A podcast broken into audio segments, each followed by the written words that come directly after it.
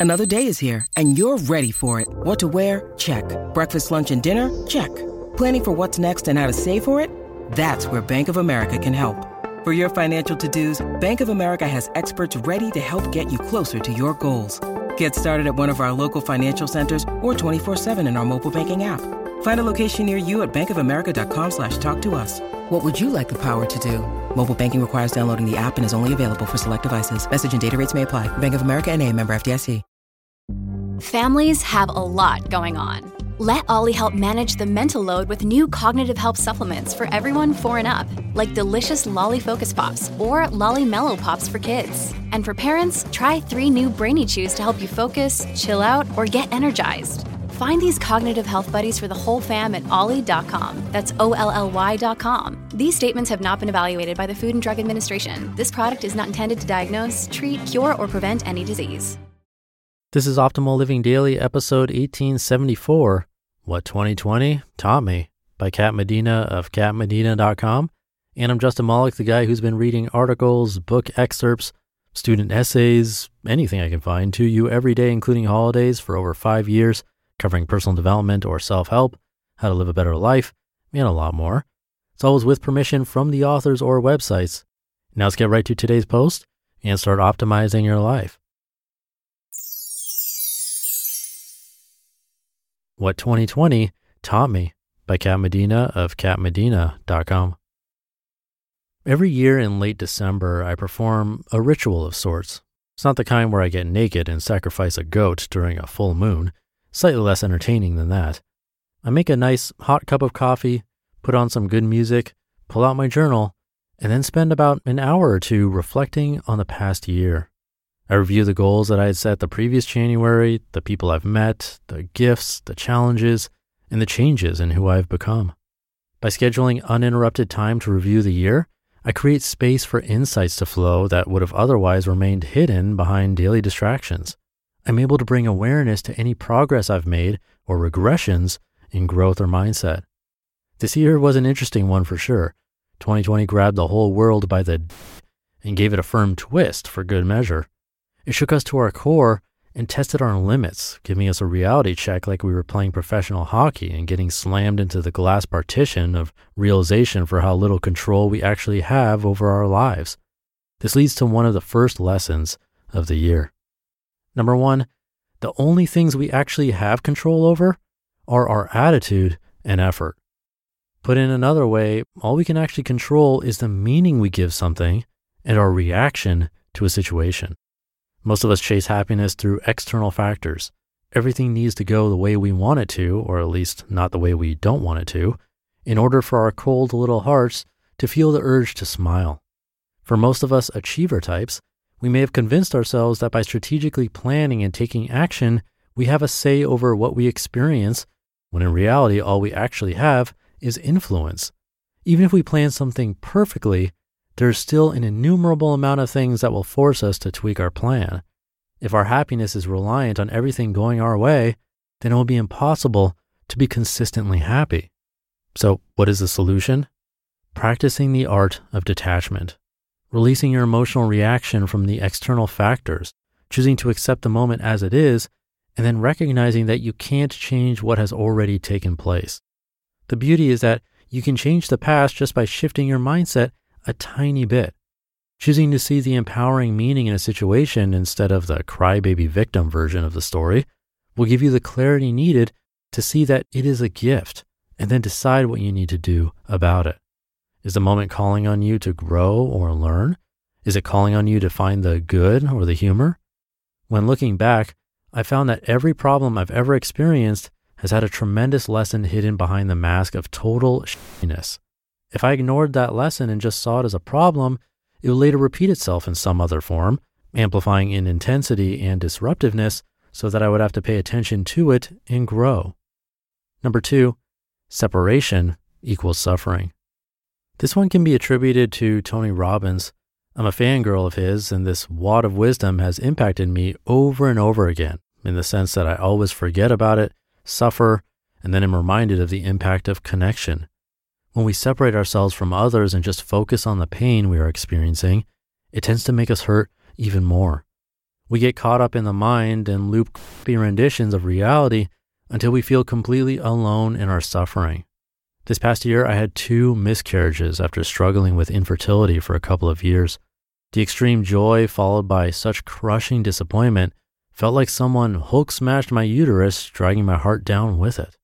I did something out of character when I found out there wasn't a heartbeat. I immediately sent an email to a handful of friends and family who had been aware of my unsuccessful pregnancy journey to date telling them the news and how devastated I felt. I reached out when the pain was still vulnerably raw and exposed.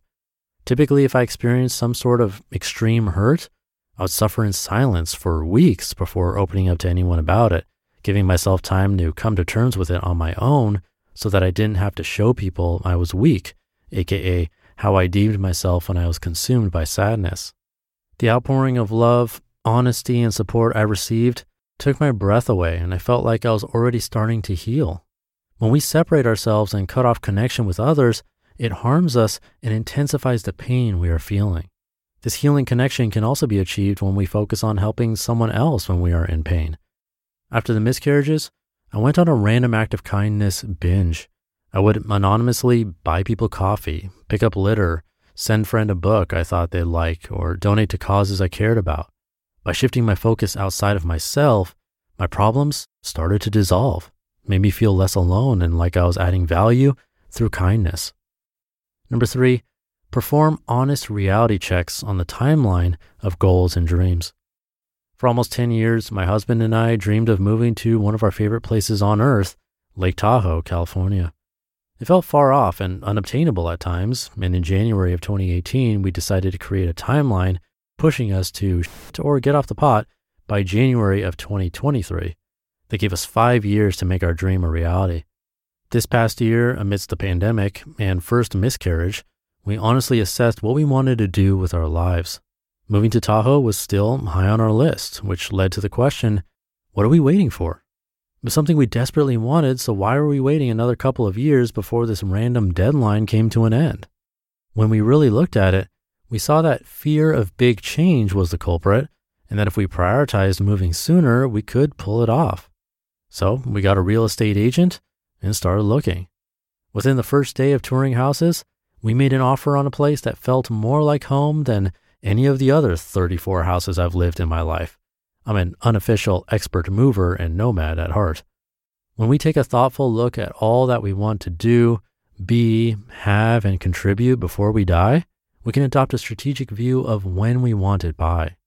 Oftentimes, we lump big dreams into five or 10 year goals without considering a plan to get there or questioning why we chose that obscure timeline.